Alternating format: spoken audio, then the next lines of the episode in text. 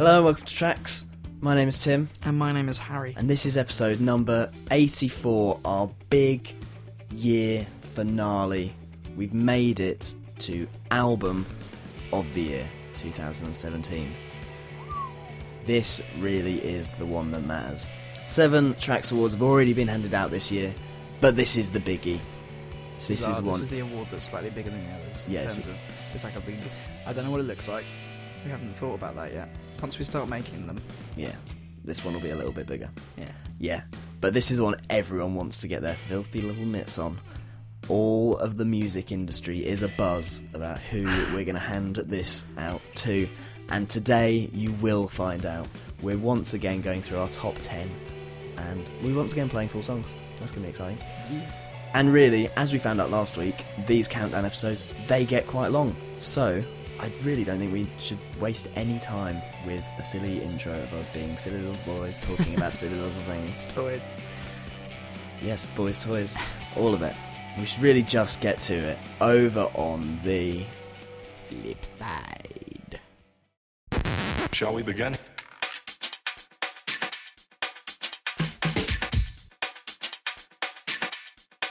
Let's begin now. You alright, mate? Hello. How's it going? It, things are going very well, thank you. How are you? I'm good, thank you. Good. How is your uh, festive spirit building? We're getting close now We're to getting the so close. to the big day. I'm feeling more festive every single time, and we're we're coming up to our last week of work, which is. I feel like it's probably going to be busier than I'd like it to be, but I know people are, you know, that in your office kind of area, people are kind of jollier Yeah, and people are a little bit more positive than usual, and things are coming to an end, and it's like, yeah. Although knowing the area that you work in, I also because I used to work very close to there. Like Christmas was the worst time in some ways to be anywhere near that kind of part of London. oh, in, ter- in terms of getting home, it's doubled my time in getting home, just getting past people, Yeah, and mainly the the trains seem to be ruined every day by a little like people taken ill and oh yeah. like just delays for no reason and all Yeah. kinds of stuff. and like we try and we try and keep our train chat to a minimum these days but also You brought it on. no but well I'm, no i was going to say a train thing is why i said it because um like at this time of year i remember doing the commute and being like you see someone standing in the aisle who's clearly got a cold and you're like ugh you Yeah. stay away from me you infected devil Three days Yeah. before Christmas. Yeah. Uh, uh. like, People at work are ill, and I'm thinking like I need to stay away from them. Yeah, yeah. So like, yeah. Although the people once you get there might be feeling more jolly, I feel your pain of the London commute at Christmas time. Minging, absolutely minging. That, fr- that I tell you what though, that coming back that Friday is going to be quite lovely. Yeah, I like to think we're going to be allowed to leave early, but I don't think we will. I think I feel like actual jobs don't do that. Right? no, it's not school. really, Leave at lunchtime. um. We, we can wear our own clothes on the last day. We all play games. Oh, I hope so. Um. But like, yeah, getting back that that time, knowing I've got a full week and a bit off. Wow. Yeah, It's yeah. be It's dreamy. it is lovely like that, and it is it's like a funny thing because obviously in work it's not like at school where you get like half terms and like summer holidays. Like when you know you're not going to see your work colleague for like a week, it feels like about uh, ten years. It's like Mm. i I hope you stay well Yeah. for the next seven Have days. holiday, and I'll Yeah. see you next year. What? Yeah. Uh, but yeah, have you have you finished present buying? Uh, mostly. A few little bits to do. I think I've I got things covered really early on this year, which Yeah. is a surprise. But it really kind of I didn't have much money. This obviously this is a tight kind of time for most people. Yeah. Uh, but we all got paid early, which was a nice little surprise. So with that money, I'm going to get a few more bits and hopefully be a bit nicer. Because it got to the point where I was like, I can't get anything for anyone anymore. And there were some people that I haven't bought for yet, and I was Awkward. like, I don't know what I'm going to do. I had no idea. So I was very fortunate, Yeah. and now I can actually make them like me at Christmas. Exactly. We like you all the time, Harry. You don't need to buy us presents for us to like you. Yeah, so you know, we'll see. I, at the moment, though, I'm all figured out. It's all going to be great. We're so close now. I'm, I'm just, I'm just getting excited. Have you done yours? Um, well, we do like a Secret Santa thing in our family, so like, yes and no, as in like, I don't think I need to buy anything else now, but I also only had to buy one thing in the first place, and obviously That's sort it. you out. Nice way of doing it, but you do it a bit differently. It's not like a. you Well, it's like- it's not really a random gift. It's not really a Secret Santa, so ins- basically what used to happen is we'd all buy each other like, say for example, like a 10, 20 pound present, and then you get loads of like that size presents, and then we thought actually, why don't we all just get one person and buy them like a bigger, nicer present. So that's what we did last year. I think the year before as well. Um, and that is what we're doing this year. So yeah, I only had one person, Lizzie, former guest Lizzie, my little sister. I had to buy for her. She is done, Lovely. and it's a good one.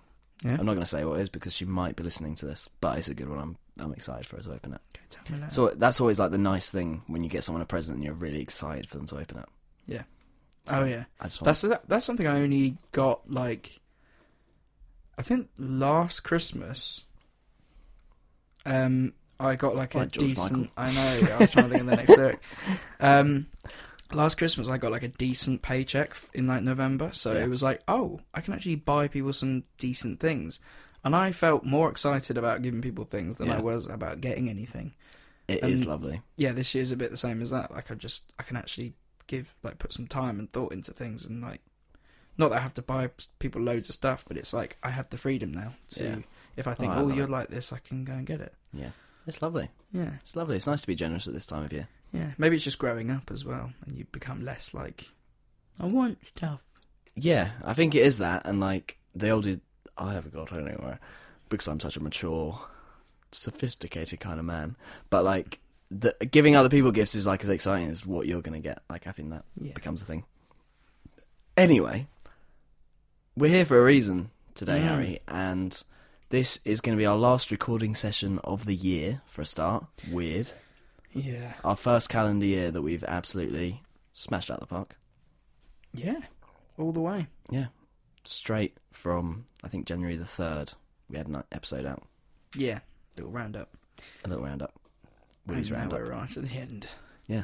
It's been a long old trek. Yeah, Looking back, I can't quite believe we kept it up for so long, but we have.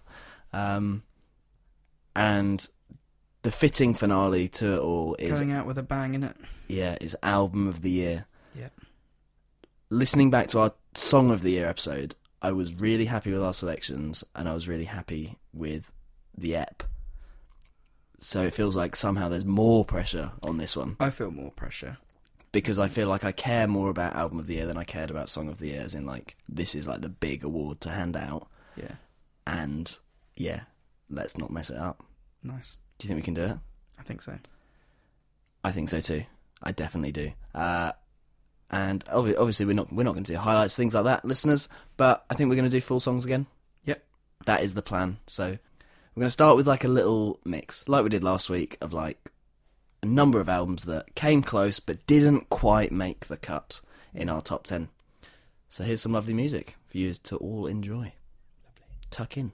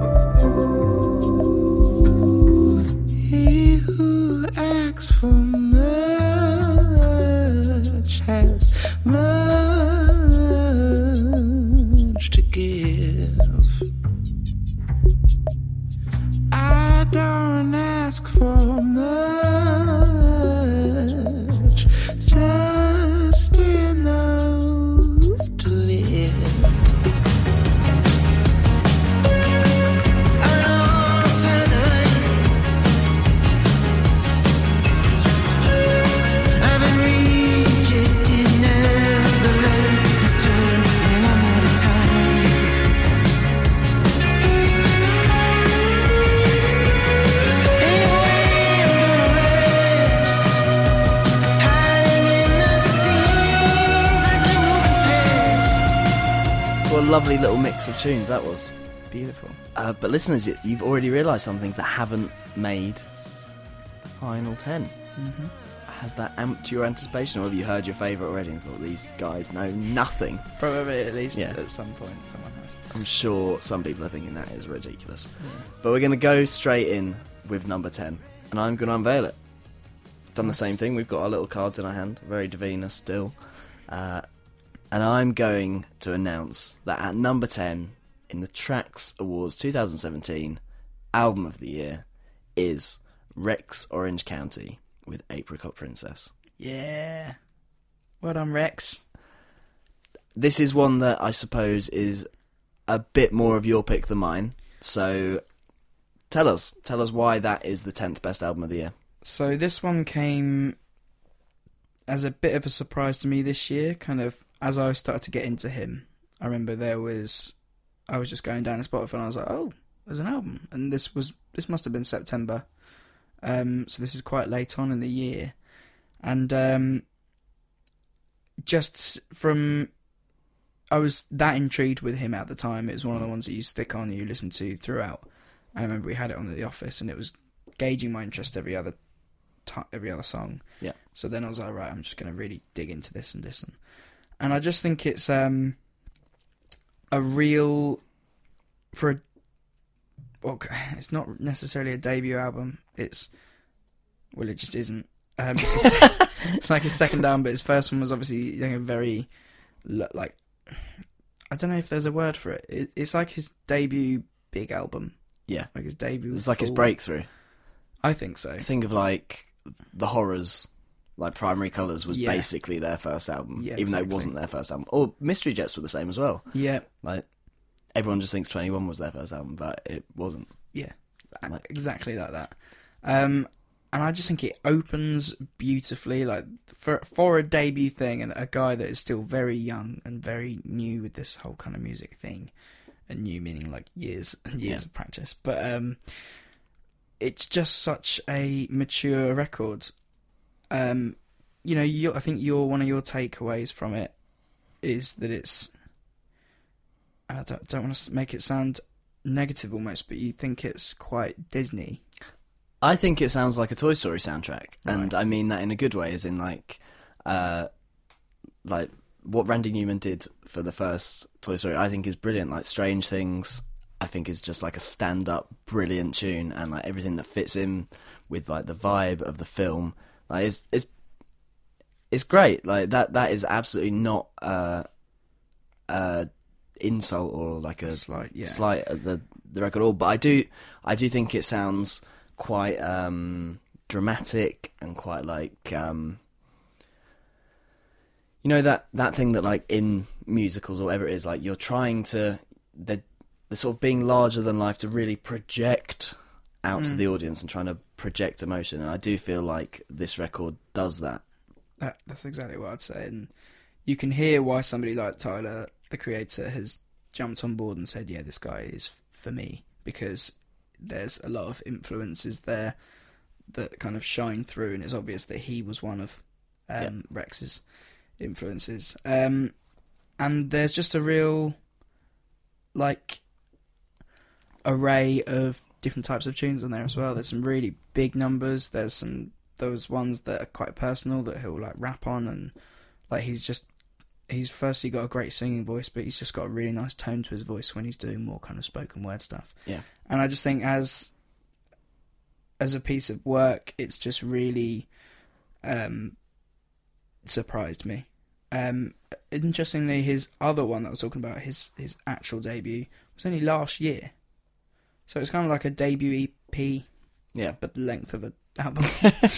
um, but yeah, that's why this is number ten. Um, uh, there's something I do if if something is a debut, and you know, there's obviously albums that I think are great, but they won't be any higher because, you know, there are people that do greatness better, yeah yeah, yeah and for sure especially if they've got a lot more behind them, Yeah. they can do it a little bit better. But I definitely agree with that. Although I will say that there are still some debut albums to come Of in course. our top ten, a number course. of them. Um, yeah, actually, I, should almost take it back. No, because I, I know uh, exactly what you're saying. Like sometimes, um, when you're looking like a real body of work by someone, like the the understanding of who they are as an artist is like an important part of what makes you enjoy, you know, whatever it is, an hour in their company Yeah, musically. So like a debut album, I think it does have to work harder sometimes to Mm. like to be great. Cool. Um, I'm gonna play Untitled, which is one of my favourite tracks on the album. There's a, an amazing whistly bit at the end, which is just so cool. And uh, yeah, number ten with Apricot Princess. This is Rex Orange County. I make enough mistakes, and it feels like she's the only one that hears the things I say. So, if for any reason it's a miscommunication or I'm lying to her face, my immaturity and habits getting in the way.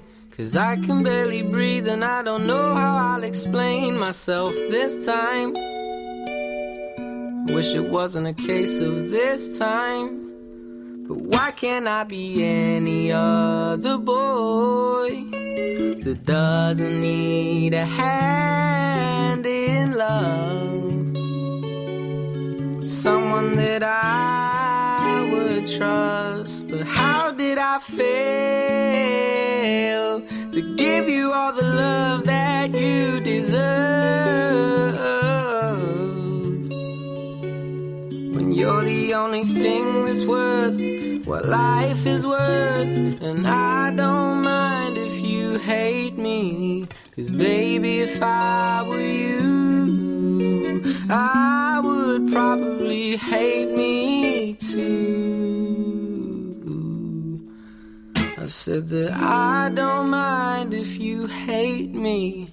Cause baby, if I were you, I would probably hate me too.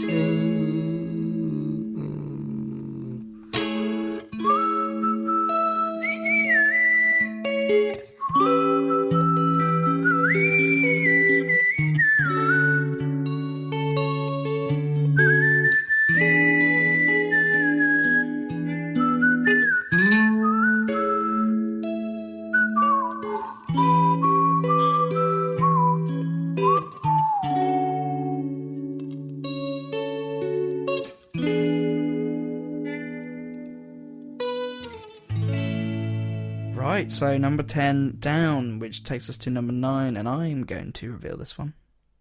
Please do. So number nine, we have a little bit of a crazy one, and we'll get into that after I've said it is Alt J with Relaxer. A crazy one. I'm in, I'm intrigued to know why you think this it's a crazy one. Well, I think it's a crazy one because a couple of months ago, or maybe five months ago, this wasn't getting in my top ten. No, I feel like um, although it's one of the live sets that I have like quite a sketchy memory of from the year. Like I feel like after Glastonbury, after seeing them play, it started to sort of steadily climb my list for the year. Yeah, because it probably caused us to listen to them a bit more. Yeah, exactly. Um, and also, I think like they've. It feels like they've put out a lot of singles from it. So like, Yeah, now we're starting to hear a lot more. yeah. So I feel like I've been quite kind of repeatedly exposed to this album. Whereas some albums, I remember last year with Lemonade, like it came out to like a big reception, and then it felt like it disappeared. And I think uh, one of us, one of those for us this year has been Gorillas, Humans. Like it, it was there was a lot of hype. We listened to it quite a lot straight away, and then, as you'll know, because it was in our mix, it hasn't made the top ten because it just kind of faded away. Um, Yeah. Whereas this, I feel like I've kind of been constantly dipped in and dipped in and dipped in again. Well, it's an eight-song album, Yeah, so there's there's less work to do when it comes to listening to it. also true. And I've also found with Alt J, they've always been albums that I've had to kind of love after a long time of getting Yeah. used to them, or they're just growers. They've always been growers, and that doesn't. Yeah. It's like, like their second album, I listened to constantly, especially when it came out. I just listened to it over and over and over again. Yeah. And there were some songs I didn't like, and there were some songs that I thought were misplaced, and blah blah blah. And then the the, the more you kind of listen to the album, the more things start to make sense. And I've always found that with with Alt J. Because they're weird, right? Like, Yeah. I mean, we can, and I mean that in the best way possible. But we can absolutely put it out there. They're a weird band, and their music is weird. It's, I mean, it, it can feel very jarring a lot of the time. it can, and there were there were. I mean, I can name a few things that I didn't like, which was they did it. I mean, they did it well, so it's not too bad. But they did a cover of House of the Rising Sun. Yep. And I sometimes think, well, I was just in this position where I was like, I want to hear your songs, and I, it, mm. you're, I'm so happy to hear that, but I want it to be at the end or as a bonus or something like It's that. B side. Yeah, it just seems like that's in general that's what they're like. Yeah. Um, and then hit me like that snare was just one that took me a long time to like. Really? Because I like I I, Well, I like it now. I feel like I can't really remember if I didn't like it in the first place, but I definitely do. I now. didn't because it's so. Hit me like a snap. It's, it's But that's so- what they do anyway. I know it is, but it was it was more. It seemed a bit on the nose, Yeah, yeah. and it's like, "Fuck me," and it's like the the lyrics and that were so weird, and I was just like, I don't know what this is. I don't know if I like it. Yeah, but they also they also always have a bit of that. Like there's always um, there's always a lyric in there every now and then where you think, oh, I, d- I don't know if I liked that. But Mm. I'm thinking of the the Chris Packett lyric from that's the last album, right? Yeah, and it's like Yeah. I always just think like it sounds stupid. which I love. Also, like no, who licks a Chris Packet? Do you lick Chris Packets? I think I get what they mean by it, But like, a, a if you're Chris gonna packet would have the the the like residue of the salt and onion. Yeah, but why are you licking onion, it? That's horrible. uh, salt and vinegar, like salt and onion. I think I've I've licked a salt packet in the past. I don't think I I've think ever like a it yogurt now. lid or something maybe. Everyone licks them. Lick me like your yogurt. It doesn't have the same. No, thing, I know, but but I think I got it enough to why they did it, and the imagery is pretty intense. Um, but yeah, this one was a real grower, and it and it really did things after a while. Like I could understand its. Um, I understand what they were trying to get from it, and I, I think finding out more about it as well, like hearing that um, what we talked about last time, uh, in Cold Blood, was actually one they were like working on for working ages on and ages. Yeah, back in the, like the first album that it, it brings to me that well, it, it makes me just think that they are they don't change all that much all of their albums do have very much all J inside them like Yeah. they yes their their imagery changed quite a bit with this one and their the music was quite odd but it's all very them Yeah. they never they never steer they seem to have this perfect ability to steer far away from their other albums but also kind of stay within the same world as All Jay. Yeah, and I think like even even like the imagery for the album that they've used, like this, they I remember seeing them say that it was like it was influenced by kind of uh, PlayStation One games that they kind Yeah, of grew like- up around. Um, I I like say it is kind of their own little world, and they they like go more all out on videos than virtually anyone else out there. Like they they're a they're a they're a thing of themselves. Like Also, it's an eight-part album, an eight-bit album with an eight-bit video game style Ooh, thing. I wonder if Interesting. I wonder if that was yeah. I didn't. I hadn't clocked that before. But yeah, I I really love it. And actually, funnily enough, If it's early, not eight-bit though. I don't know anything about games. no, but it's something. That's a thing. yeah. That's a game thing. yeah. Um, but what I I think what I love is that it it takes risks really because we've all kind of laughed at like the we've talked about loads of times like the video of how to make an alt J song. Yeah, yeah. But then if you think of like Pleader, like with like the choir, and it becomes Yeah, like massive. you like- know yeah, it becomes nothing like anything you would ever relate to Alt J at all. And I I love that they obviously they do the thing they do really well, and there's some great tunes on there which sound like Alt J tunes. But then there's moments like that where you think, God, I don't know where that came from, but what an interesting thing to have brought forward. yeah. So I think I think that's why it's a really great piece of work. And they've they've I mean for us, you know, number nine. At some point in the year, they've probably been in the top thirty or forty, nowhere near, and they've just gradually crept up, and I think that's quite a Yeah. a good thing for a, a band to have done. Um, so what shall we play? Probably my favourite song from the album, uh, "Dead Crush." Great choice. Well done, Alt J, number nine.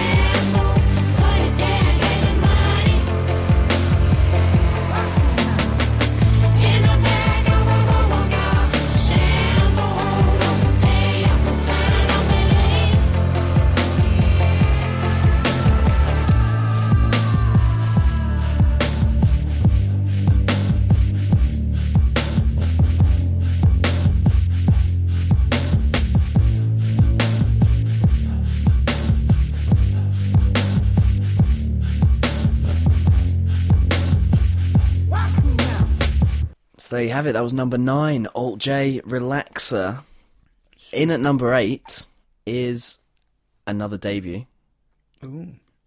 It's an artist who, um, beginning of the year, no idea about whatsoever, never heard of. And then a little teaser video appeared online featuring one Alex Turner, um, which basically all it depicted was some recording sessions like out in a desert somewhere in America, and totally, I think both of us We were just piqued like, our looks interest. interesting. Yeah, And that was pretty much it. And then it was just, oh, well, let's wait to see what it happens. yeah, and then Alexandra Savior dropped Belladonna of Sadness. Was which, there a single before that?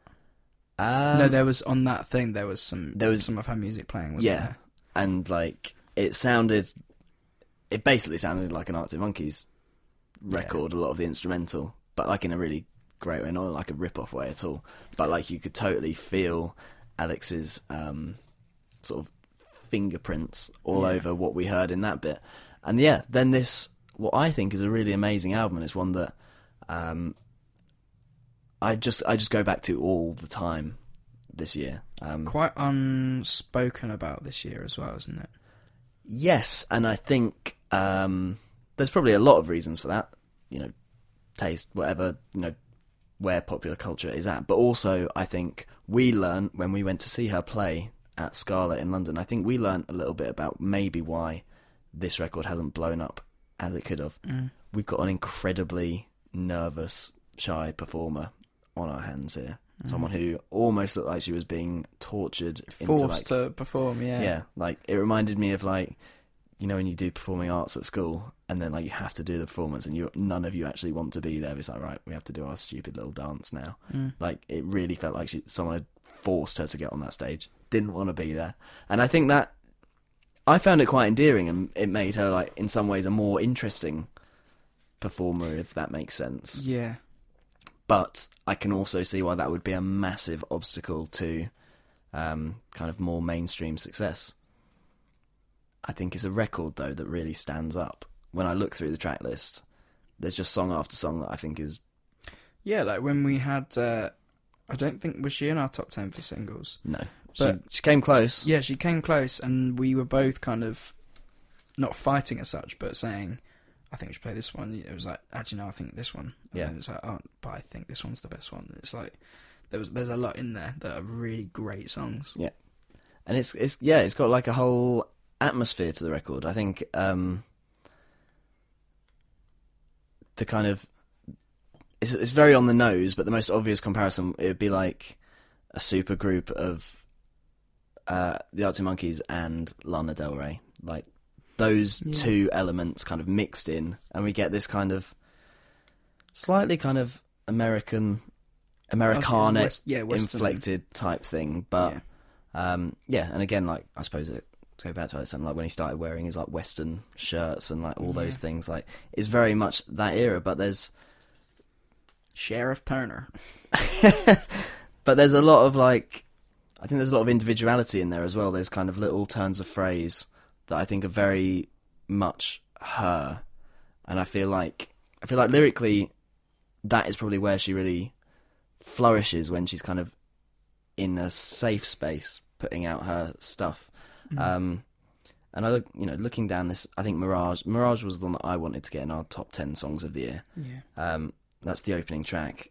Shades. When we both first listened to this record, Yeah, that was our favourite at the time. we both said like that really stood out straight away. Um, but Girly has got like a real Mm. tenderness. Um, That's beautiful, that track. yeah, like brilliantly, brilliantly beautiful. It's almost got like a a slight like Nancy Sinatra kind of thing to it. It's it kind does, and it has weirdly, which you maybe wouldn't expect. It has this weird kind of earwormy aspect to it, where it's not like a. A lot of earworms tend to be quite Yeah. forceful tracks. Yeah. This one does it in a really subtle way. Like I finish the song and I find myself Yeah. two hours later going Kelly, just Yeah. like singing to myself. Because that there, there's like a real uh, a sweet sort of innocence to it. Like the that's the sort of finale of what it builds up to is he calls me girly, Mm. and it's like that's kind of it's kind of cute, isn't it? Yeah. Um, I, I totally agree with what you're saying there because I think also the the inflection of the the verse. It's like hopeless. The show is. It's like it's really, it's really really catchy. Um, and the whole album has moments like that running through it. Um, and yeah, I was really really impressed, and I, I like you say, it has gone a little bit under the radar, and I think maybe deserved more hype than it got. The record. Um, It's, it's it's possible that the Alex Turner thing turned people off because I feel like it's cool to hate to dislike him now. Yeah, has that has maybe become a, a thing. Um, but I definitely think it stands up and deserves its place at number eight in our list. So I'd, Cool. I guess, without further ado, like to play a song. And should we go with "Girly" as we've Yeah, I think sort so. of picked it out and talked about it? I think that feels like the right song to play. Yeah, let's do it. Alexandra Savior with "Girly." Hopelessly showbiz associates. She's got friends you haven't met. Smoke menthol cigarettes.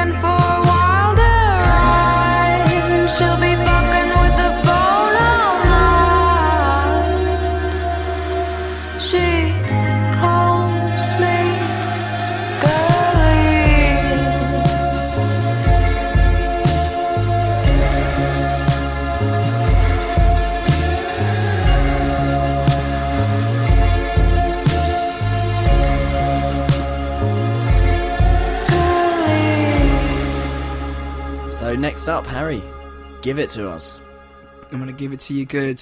this is uh, our number seven, uh, Kane Strang, with two hearts and no brain. Where could we possibly begin to say something we haven't already said about Kane Strang? I mean, we're scratching here for sure because I reckon probably is now going to reach the peak of being the most played tracks artist ever. Constantly Yeah. getting into every subject we can weasel him into. Um, we're huge fans of Kane Strang, and this album, I think, was a real a real progression for him Yeah. uh, try some new things that he didn't on Blue Cheese. Um, yeah, m- felt like a more rounded artist, bigger sound, still making the same kind of interesting, uh, intriguing indie music that we both know and love. and it holds the same personal values as well, and it's still, you know, it doesn't change too much there. No, I think he remained sort of true to himself as an artist while also expressing himself further and like growing. And uh, I think the the turnaround as well. You know, an album is a is a big piece of work. Sometimes I think uh, a little bit deceptive in a way. When you listen to an album, it's like thirty or forty minutes of music. It can feel like, God, that wasn't very much. But like, it's a it's a massive body of work to put out a, a full record. And I think Yeah. to you know within a year to have put out his second album straight after his first, I think is a real, a really impressive thing, and speaks of someone who is very dedicated to his craft and also, Yeah, it's Just like quite- or anything either. It's not like a yeah, but just quite prolific. I think, like quite Yeah. amazing. Um, yeah, I I absolutely love this album, and that we're we're walking on well trodden ground here by talking about him. Um, is there like a slightly off piste uh, song that we could play from it, and maybe we'll have something to say about that as we haven't played it before. I would say, uh, yeah, I would say don't follow me. I'm lost. Brackets, I'm lost. Yeah, the it's the penultimate song on the album, and I think it's a great choice. Um, Mm. It's got, I suppose, he's always kind of had like a. I think there's always been a great contrast of like what can often be, like light humor in his lyrics and like quite dark, sounding music. But th- this is quite a kind of. Like it's got like a real kind of garagey sort of drive Yeah. to it. Um, and it's an interesting sort of finale to the album because it doesn't it doesn't sort of finish on a massive crescendo, does it? It kind of it just sort of Can I just quickly say, because I just remembered something as well about Kane, that I, in recent, well, the last week after having him in the top singles, I've been playing uh, My Smile is Extinct to quite a few people. yeah And one person in particular was like, ugh, why, like, why are you listening to, to music like this? Because of the subject matter. And Yeah. I was like, I love this chorus. And she's like, why? I'm like, it's not, like, it's not serious.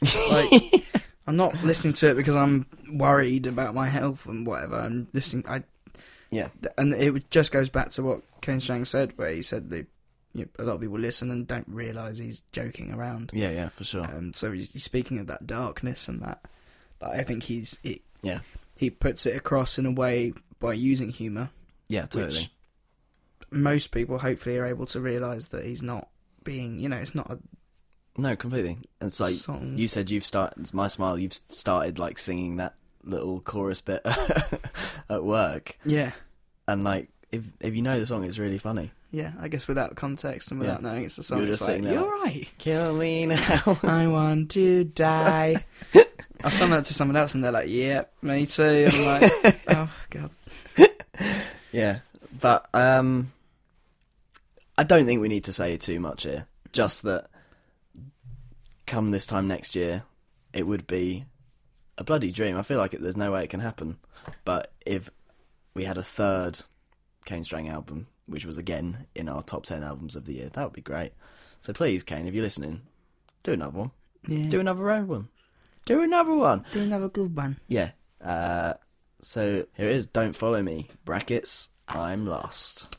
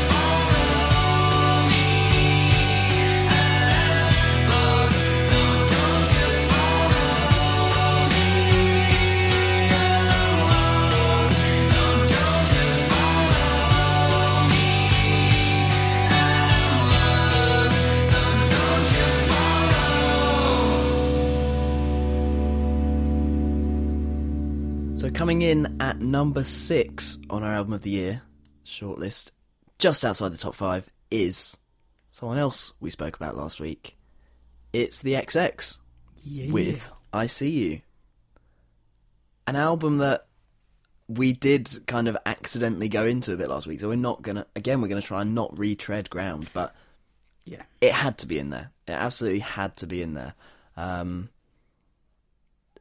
it's an interesting one because, like, the first song or two that came out, I thought, oh, th- these lyrics are like a bit too sickly sweet, and like, have they kind of, have they lost their cool? Have they gone like a, a bit too far in? Because obviously there was like, if you think of like back to the first album, something like VCR, mm. like in some ways it was a bit like you know what I mean? In in other hands, those lyrics could have been like just a bit hipstery and a bit like cringily lovey. But in their hands, they kind of they dealt with it perfectly. And I think there was there were moments before this came out where I was a bit worried that they were going to go down that road. Uh, I needn't have worried because, as we now know, it's it's an ama- it's an amazing amazing album. Can you remember like your first your first thoughts after hearing it? The album. Yeah. Um, first thoughts were that there were some tracks in there that will I'll hold up as some of their best, which I struggled with, and just purely down to not listening that much. But with the second album, there were there was Angels was on the second, wasn't it? Yeah. that was like one of my favorite songs. And other than that, there's probably a few songs on there that I wouldn't even recognize from that album.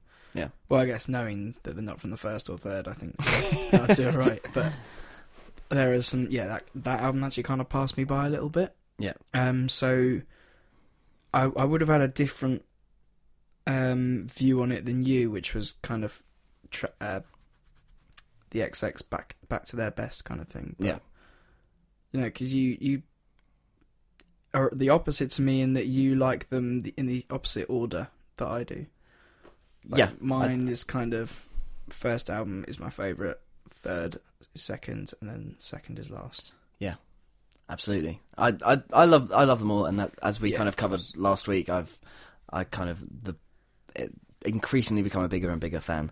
But yeah, for sure, I feel like this is this is my favorite XX album. I just think there's certain moments, and I'm not I'm not sure if we've played on hold, but like I, I want to play on hold as our song from this album, just because I think it kind of sums up all the all the great things we get in this. There's kind of um, it is that breakaway. It's the lighter side of them. You get like proper samples coming in here, things like spliced in, um, which is the Jamie influence. But it, I just feel like it took them to a, another level, and also kept that thing of, as we've said before, walking out on stage at Glastonbury and saying we're just three goths who Yeah. like kind of made it somewhere.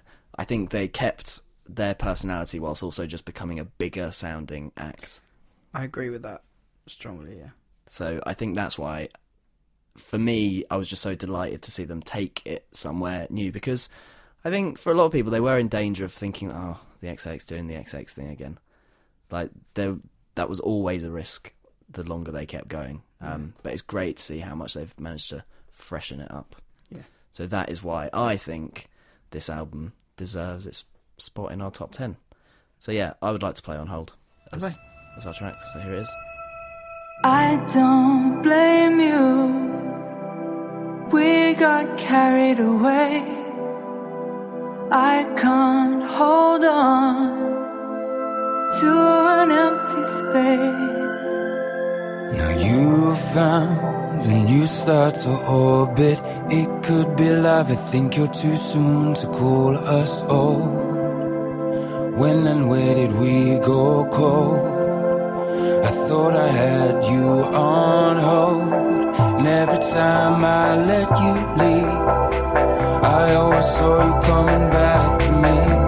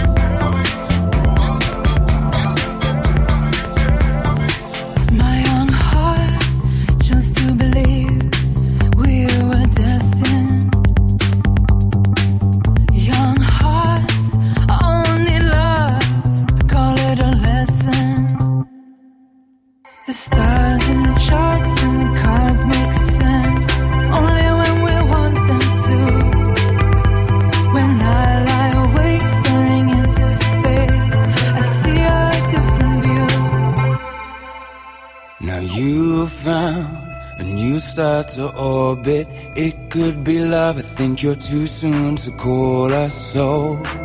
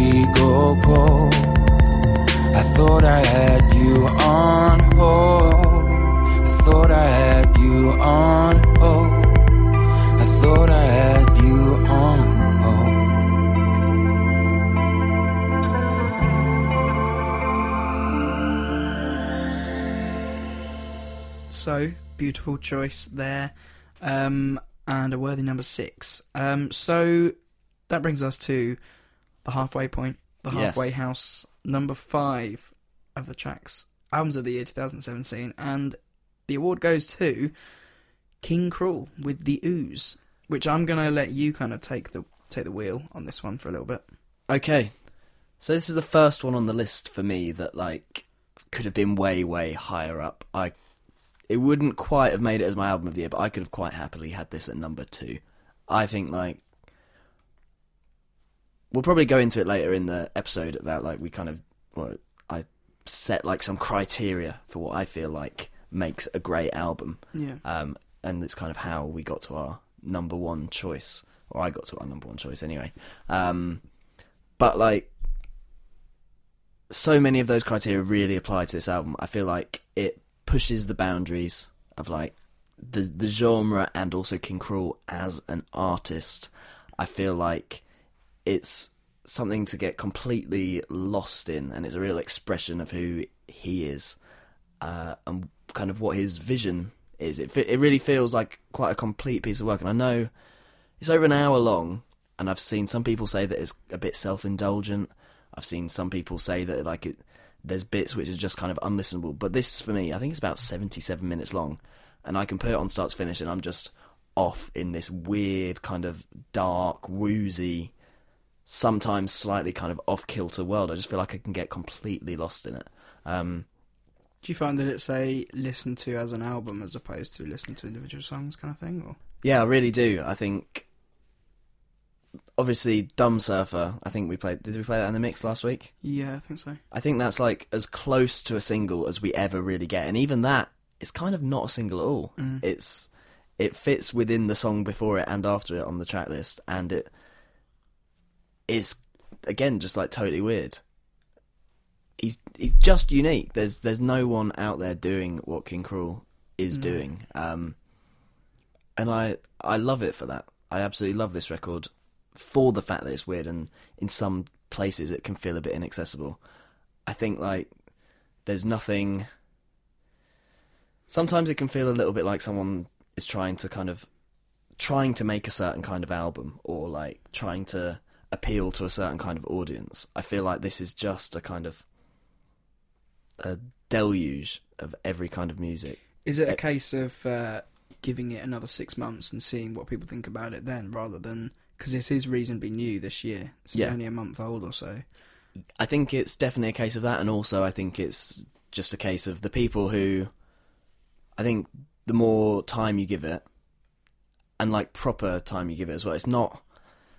It's not one to kind of have on in the background No, while you're not. cooking. Like I, I literally the other day put it on in my bedroom as loud as it, I could without winding everyone else in the house up, and just lay on my bed and just listen to it with like no distractions. It's that kind of album. It just completely washes over you. Yeah. And if you if you want to engage with it as much as that, I think there's so much to get. There's layers upon layers upon layers of intrigue in there. Um, but some people don't want it, and that's fine. And some of the albums that we're ranking higher up have don't take as much work, and in some ways, it feels a bit weird that something that music should be quite instant and accessible, and you should know, oh, I like that or I don't like that. So in some ways, that's something that is a bit hard work to really love. I can understand why people would sort of react badly to that. Yeah. Um, but I th- I think it's an amazing, amazing album, which I don't even think I've mentioned the name of. It's called The OOZ, Mm. um, and it's like it's a good name as well, isn't it? yeah, and the album cover's cool. Reminds me of Power Rangers. Yeah, It was Mr. Ooze. I, I can't remember. Yeah. It, it reminds me of home actually because York has a river running through it called the Ouse. Really? Yeah. So th- there's just there's just so much, and we were talking earlier about how um, he's like doing TV appearances at the moment and stuff Mhm. like that, and even then you're kind of looking and thinking, what do these people make of this guy? Yeah, because he's a he's a, and it sounds rude, but he's an odd kind of guy. Like I like, thought today. Firstly, he's got a voice that's very like it takes you back if you're not expecting it. Then I thought he actually looks a little bit like Nosferatu. um, you know, a handsome Nosferatu. Um, but there's there's the whole package there in Yeah. like in visually and as a band they look quite cool Yeah, um, and when the voice hits you in the music, like he played, they played Dumb Surfer on TV, and it was all quite chaotic. Yeah. lots of reverb in the voice um, that kind of echoed, even when he's going on through to different lyrics, it's echoing the past ones over him, and it gets a bit muddled, not in the bad way.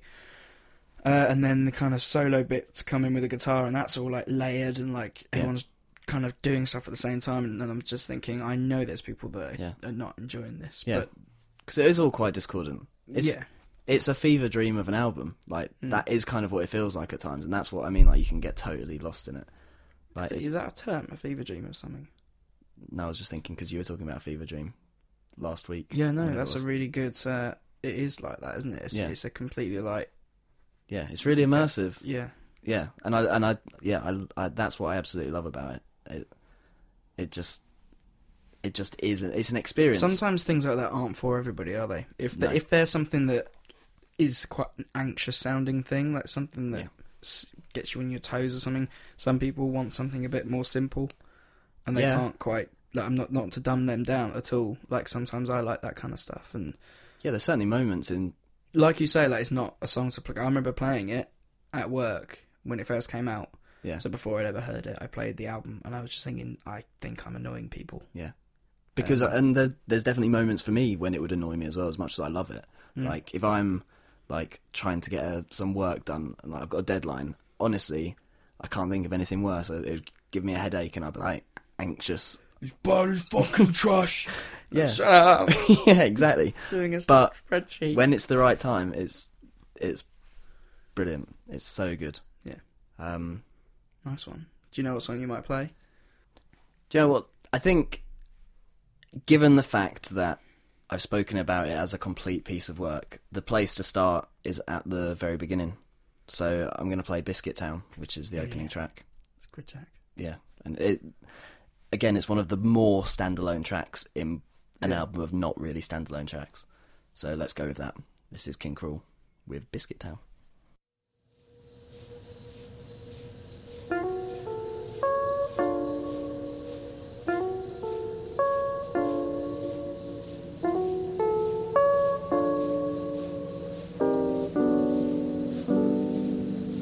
Seem to sink lower, gazing in the rays of the solar. In fact, we made a pact, but now I think it's over. I'm red and white, but he sipped on KH soda. Fuck that's Coca Cola.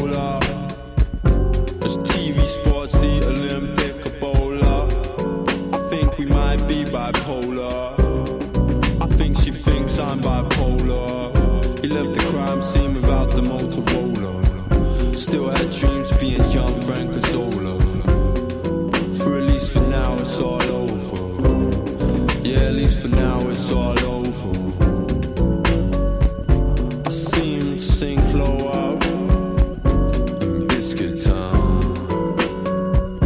In Biscuit Town. Your shallow waters, I'm the deep sea bed, and I'm the reason you flow. I got my moons wrapped around my head, and Jupiter knows. Whilst you orbit with some stupid hoes, only a slacker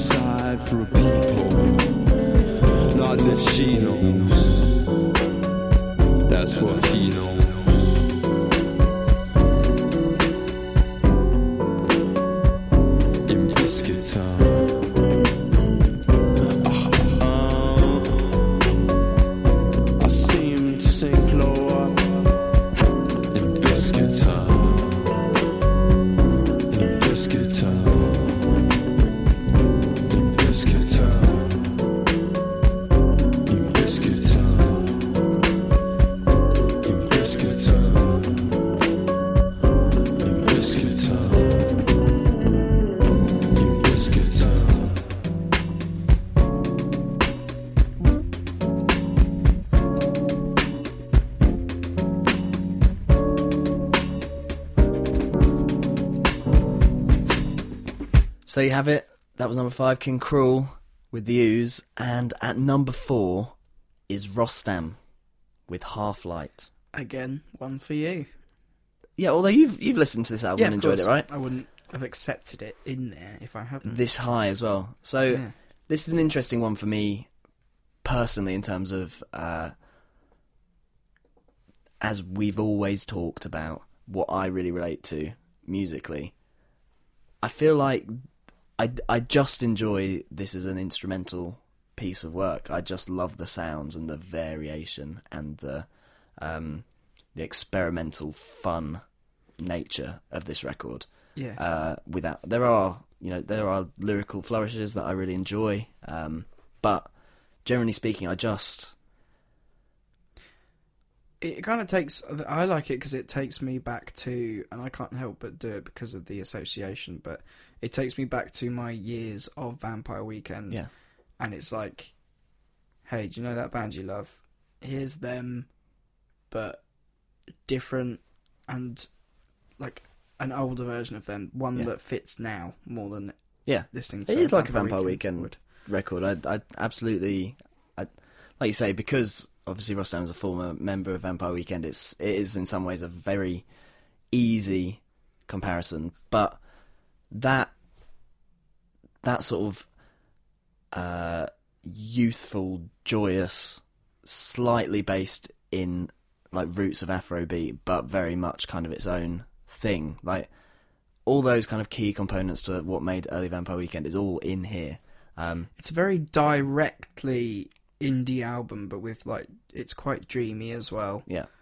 Um, and it does borrow from a lot of different places in terms of its genres. Yeah, and dancing. I think I remember when this first came out, talking about on the podcast and trying my hardest. And I'm still not going to be able to do it well, but like this is, I think, just like one of the most enjoyable listening experiences I've had all year. Just like I have so much fun every time I listen to this, just because it it is just exciting. It's like it's like being a kid and like running around a park. It's like it's just it's just puts a smile on your face.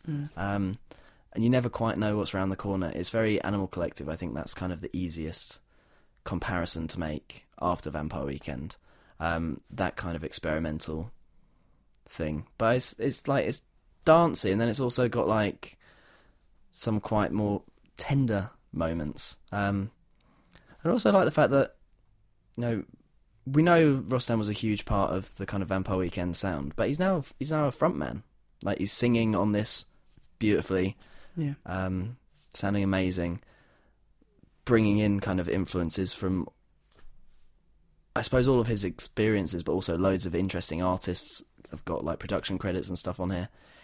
I just think if at this time of year you just want something joyous to listen to, I can't think of anything kind of more perfect. And it's, I, I think, imagining what we've got to come, I think it's the most summery album. It definitely takes me back to the sunnier days here in England Yeah. uh, when it first came out.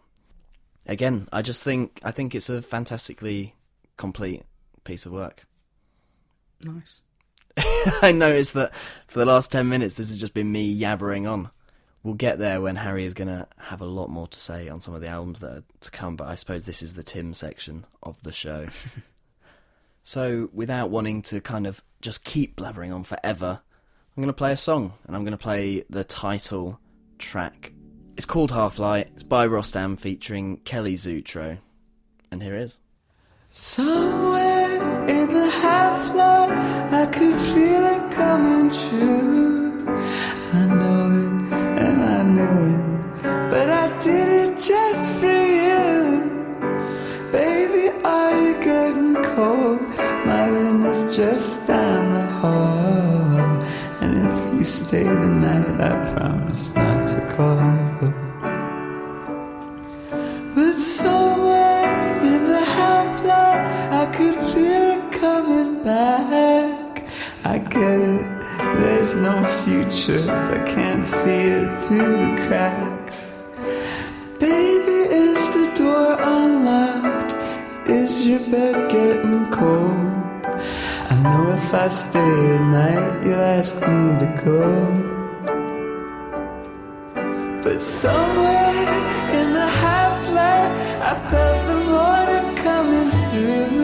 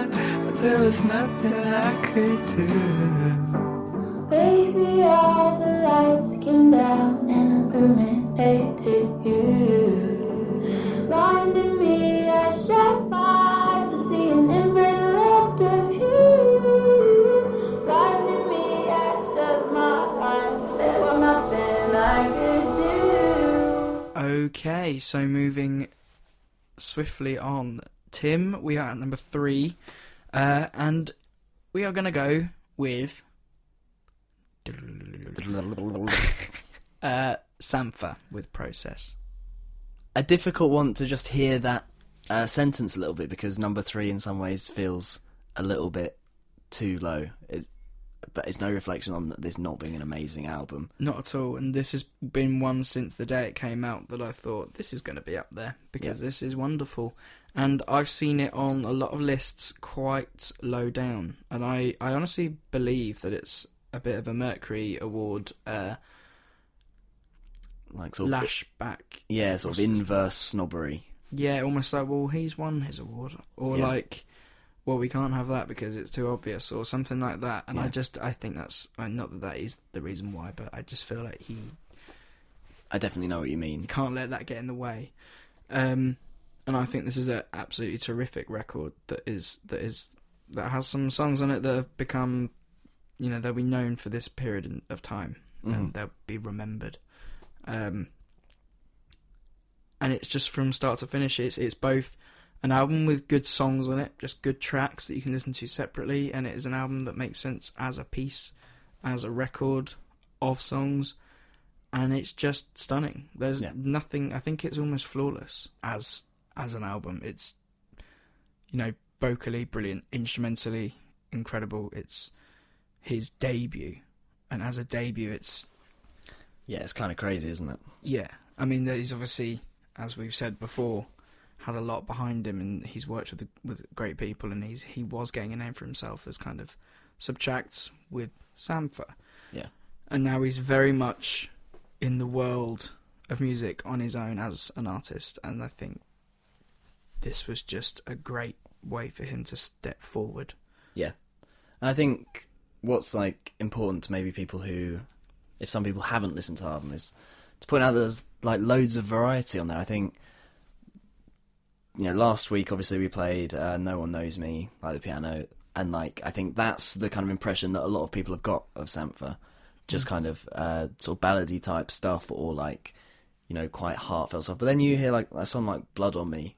It's like a totally different And Kora Sings, which has Yeah, like yeah. a I mean, that- drop in it, and like and that's the three that's the three tracks in it that are next to each other right at the beginning of the album isn't it right.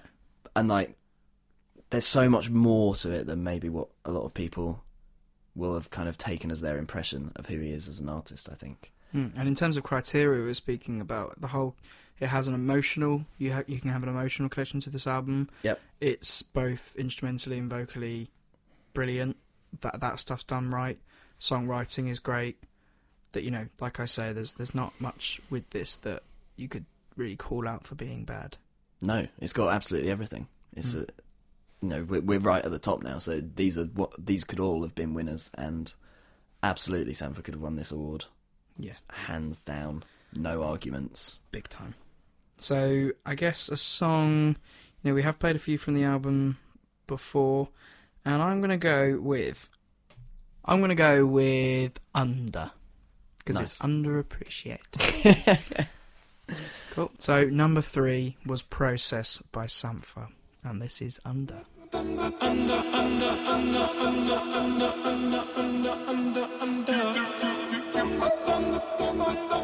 bitter queen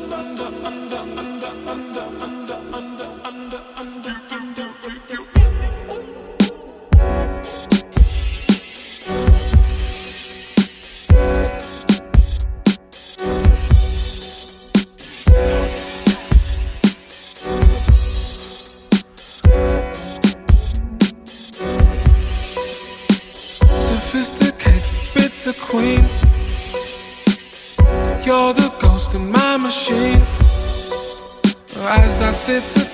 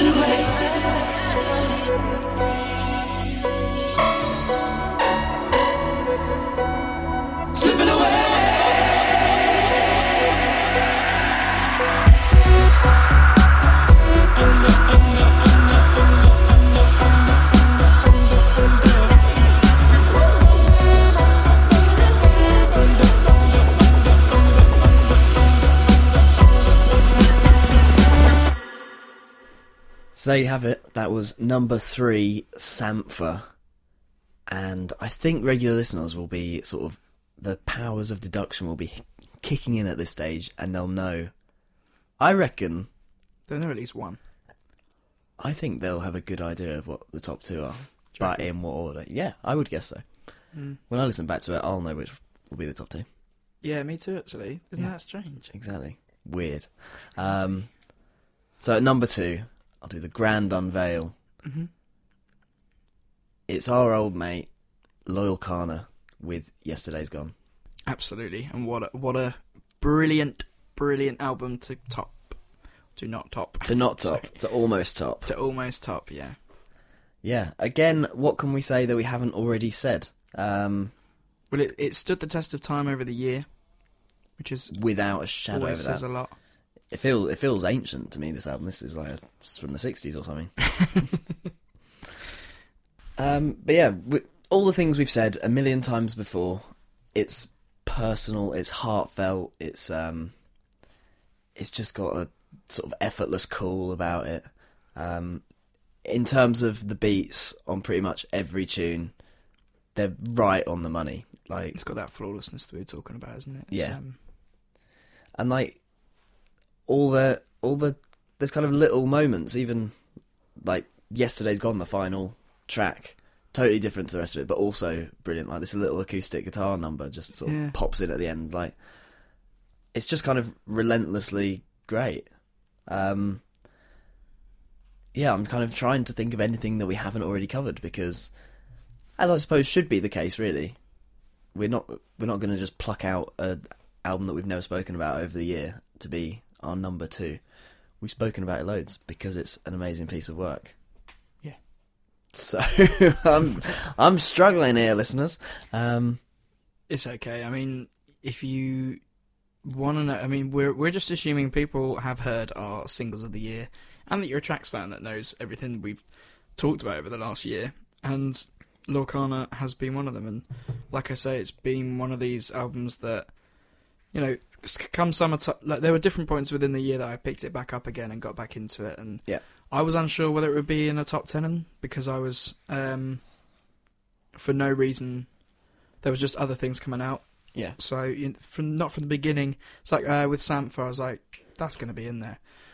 Loyle Carner was like, um, it wasn't a grower, but it had a lot more to it than I thought it was going to, especially by the end of the year. There's real depths, and I think often certain sort of moods or certain moments strike you where you think, do you know what? Now I really want to go and revisit uh, yesterday's gone. I think like it totally it becomes like a bit of a soundtrack for you. I think the more you Mm. grow to love it, yeah, there's just like times in your life when you just need to listen to a bit of Loyle Carner. Um, and it's one that I think when we get into the top of the list, it's important that you think in five years' time, am I still going to be listening to this album? And I really think I will. I really genuinely think this will still be on heavy rotation for for a long, long time to come. Um, and it's it's another debut record, which is mad. Number that- two, yeah. Yeah, this is like a guy who almost has come out of nowhere, really, to be one of the biggest acts in English music for sure. Certainly English hip hop, but also like he, he like does radio shows and he's brilliant at them. Like he's a model now. Like he he just does everything. Everything he touches seems to He's turn a- to gold. He's a bit of an advocate for young people. Yeah, he's got like a cookery school thing for people with learning skills. He's he just he's just the guy, right? Mm. Like he's just the guy. Uh, I love him. I want to be his friend. I yeah, and I just want to listen to this on repeat for the next two hours. That's what we should probably do. Is that what we're gonna do? Yeah. On repeat. Yeah. Um, so we should pick a song to play, and again, I feel like most of it has already got a a spin. Is there are there any any that jump out to you or something that you'd like to listen to right now? Let's go with uh, Florence. It's a pretty song. Yes, It's beautiful. Lovely. So here is Cool. number two, Loyle Carner with Yesterday's Gone.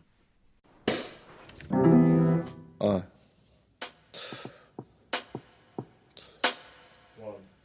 Uh, she could be my little freckle faced fidgeter.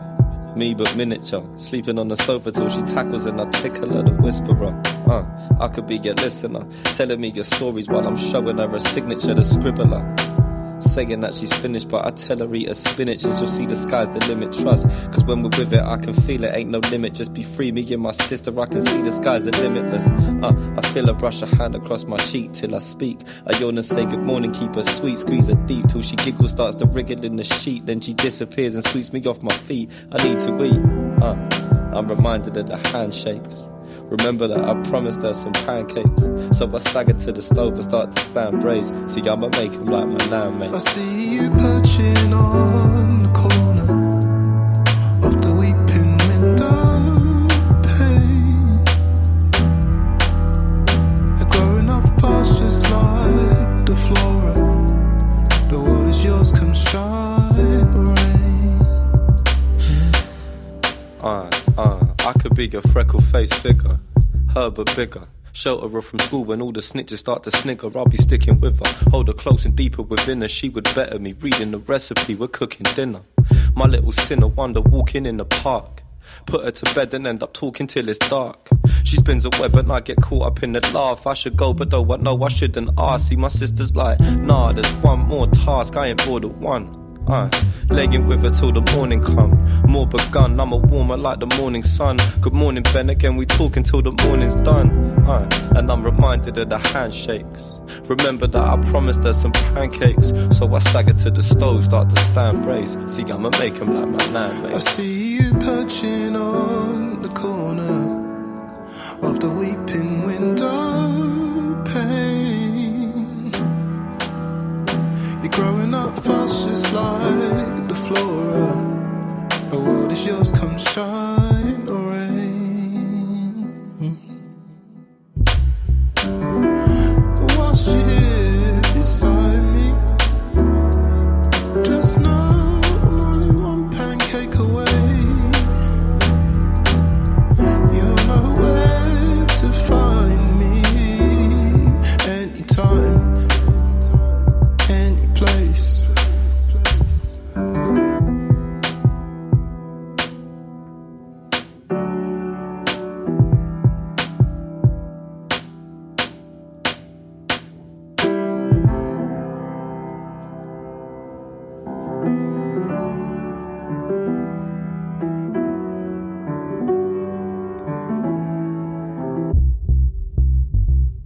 So here we are. We've made it to the summit once again, our album of the year.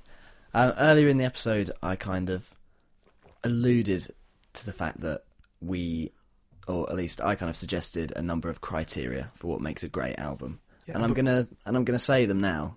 Before you went into it, sorry, you sent me this list, and then on my own merit, Yeah, I we- came up with the number one as well. Yeah, exactly. We both picked the same number one off of this list. So the criteria is that the album should exemplify all the musical depths of it you have as an artist. It should push the boundaries.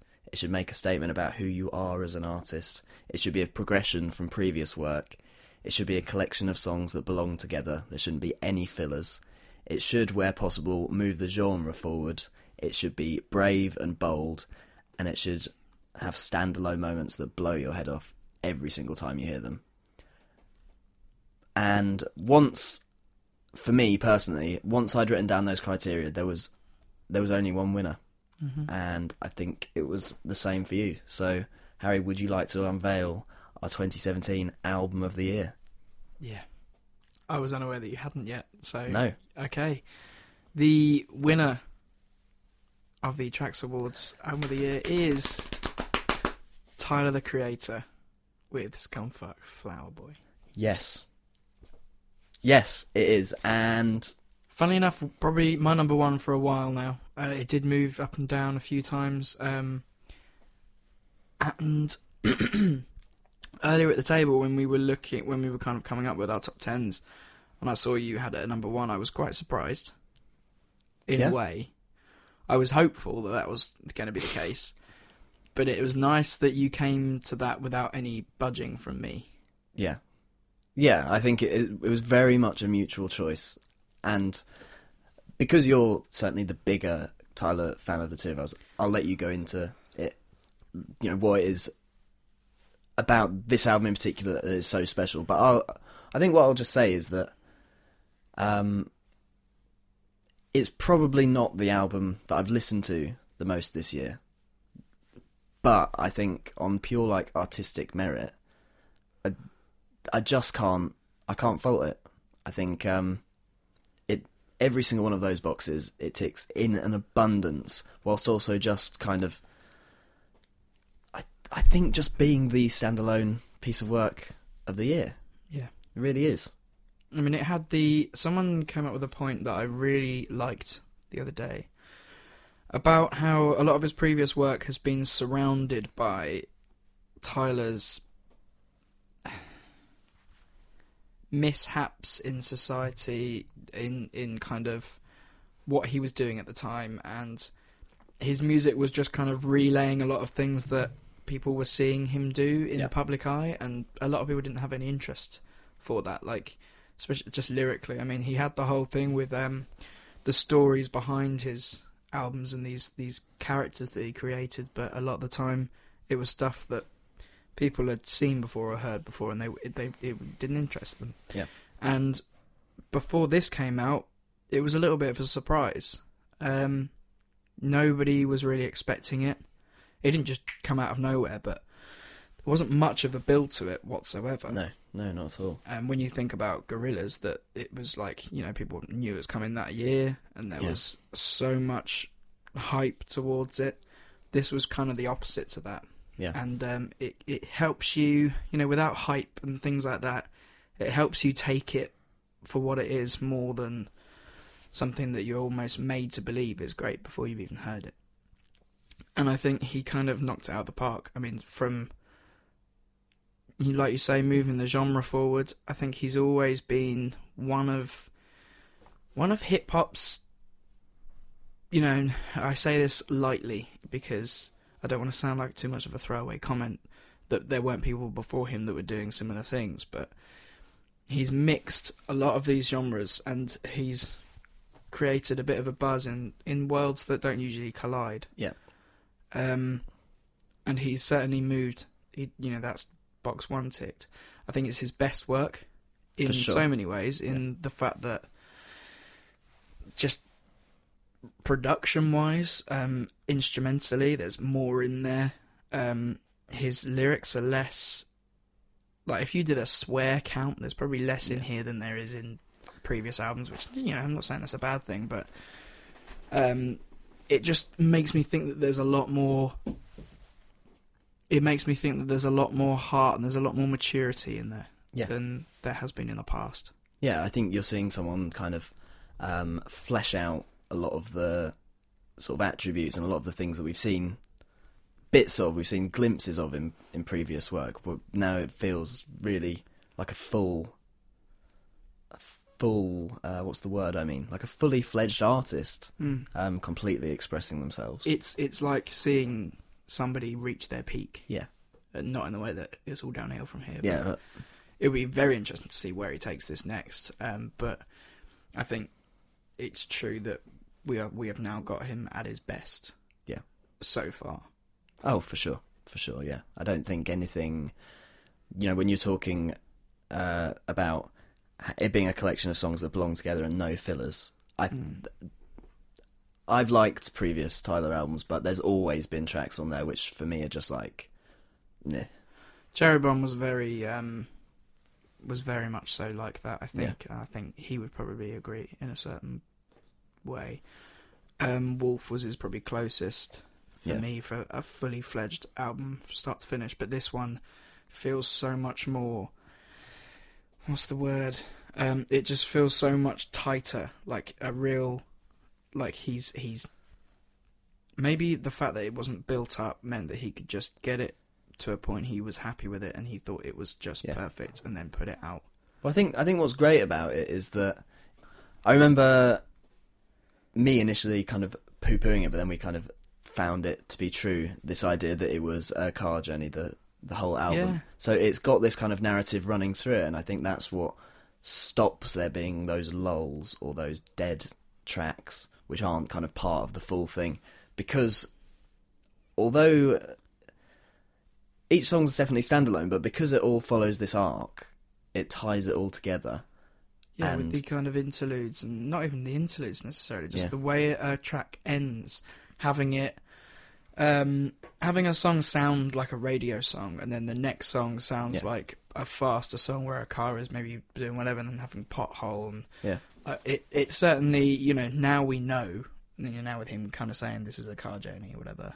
All of these songs make so much more sense. Yeah. But you before you know that, you do get a sense of um, just togetherness with all of the Yeah. tracks. Like they sound like they're of the same uh, universe, but and it and it's one that he's he's built. I I think similar to what I was saying about King Krule earlier. It's it's something you can get lost in. It's something that you can um, totally, and obviously people do. You know, he's got he's got so much going on in his kind of like little empire more than just his music. But like people do get completely lost in the world of Yeah, step, it's stepping into his little comic book world and just being a character for a bit and Yeah. just taking a back seat and just seeing what he's up to for, you know, an hour.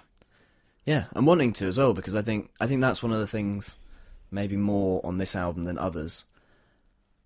He feels like someone you actually want to spend time in the company Mm. of, whereas before sometimes, even if you quite liked June, you thought, oh, you know, there's whether it was a bit obnoxious or a bit, you know, whatever those kind of difficult sides to his character. Now he feels like someone actually who I want to, I want to sort of see their world, and I want to spend an hour or have you know whatever the minute count is of the album. You know, I want to be around that, and I think that's a again a real a real positive reflection on what is a fantastic album. Are there particular moments that stand out to you?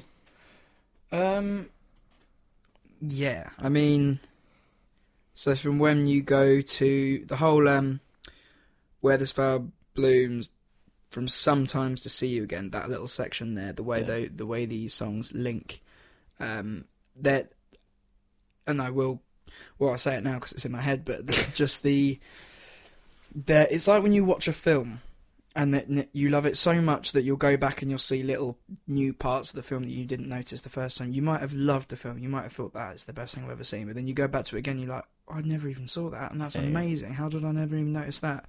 And the way the lyrics link up, and the way he, you know, this bit on the radio, he's like, "What song do you want to play? The one about me?" And then it goes into "See You Again." Yeah. and like, there are those kind of dotted throughout the album. Um, another one would probably be Who Dat Boy who which can seem a little bit too much sometimes until you understand you know what it might mean in the context of the album and then kind of onwards from dropping seeds downwards it's like it feels like you're being taken somewhere and you're finally getting to the end of the trip and Yeah. Just all of these little things it's hard to pinpoint anything. I think there's so many moments, especially Yeah. lyrical moments and just little, like the last song on the album, just being a complete instrumental. Yeah. I think that's cool. I Again, just that- think it's a nice instrumental, and it's just like a nice way to finish an album. It's a, Again, it's not an easy way to. No, I was going to say that's really brave. It's a real interesting choice to have made. Yeah. Like that's how we're gonna leave it, and it's almost it's almost like him vacating the stage. And you know, like you say, he's been so central. His larger than life character has been so central to so much of his career so far, and it's almost like a statement of like th- the music can speak for itself now as well. I don't need to kind of be this ah, Yeah. crazy version of himself. I think it. I think it's a really interesting way to go out. Yeah. Yeah. Well, there is our number one album of the year. Interesting. We've made it a long way. Um, so, really, we just need to pick a song, a song to end on. We've made it here. I mean, is it a bit of a? It's not really a tradition after a year, but to end on his last song, Yeah, we can do that. I'd be very happy to do that. an instrumental to take us out of the year slash his album. Yeah, let's do it. All right. Let's do it.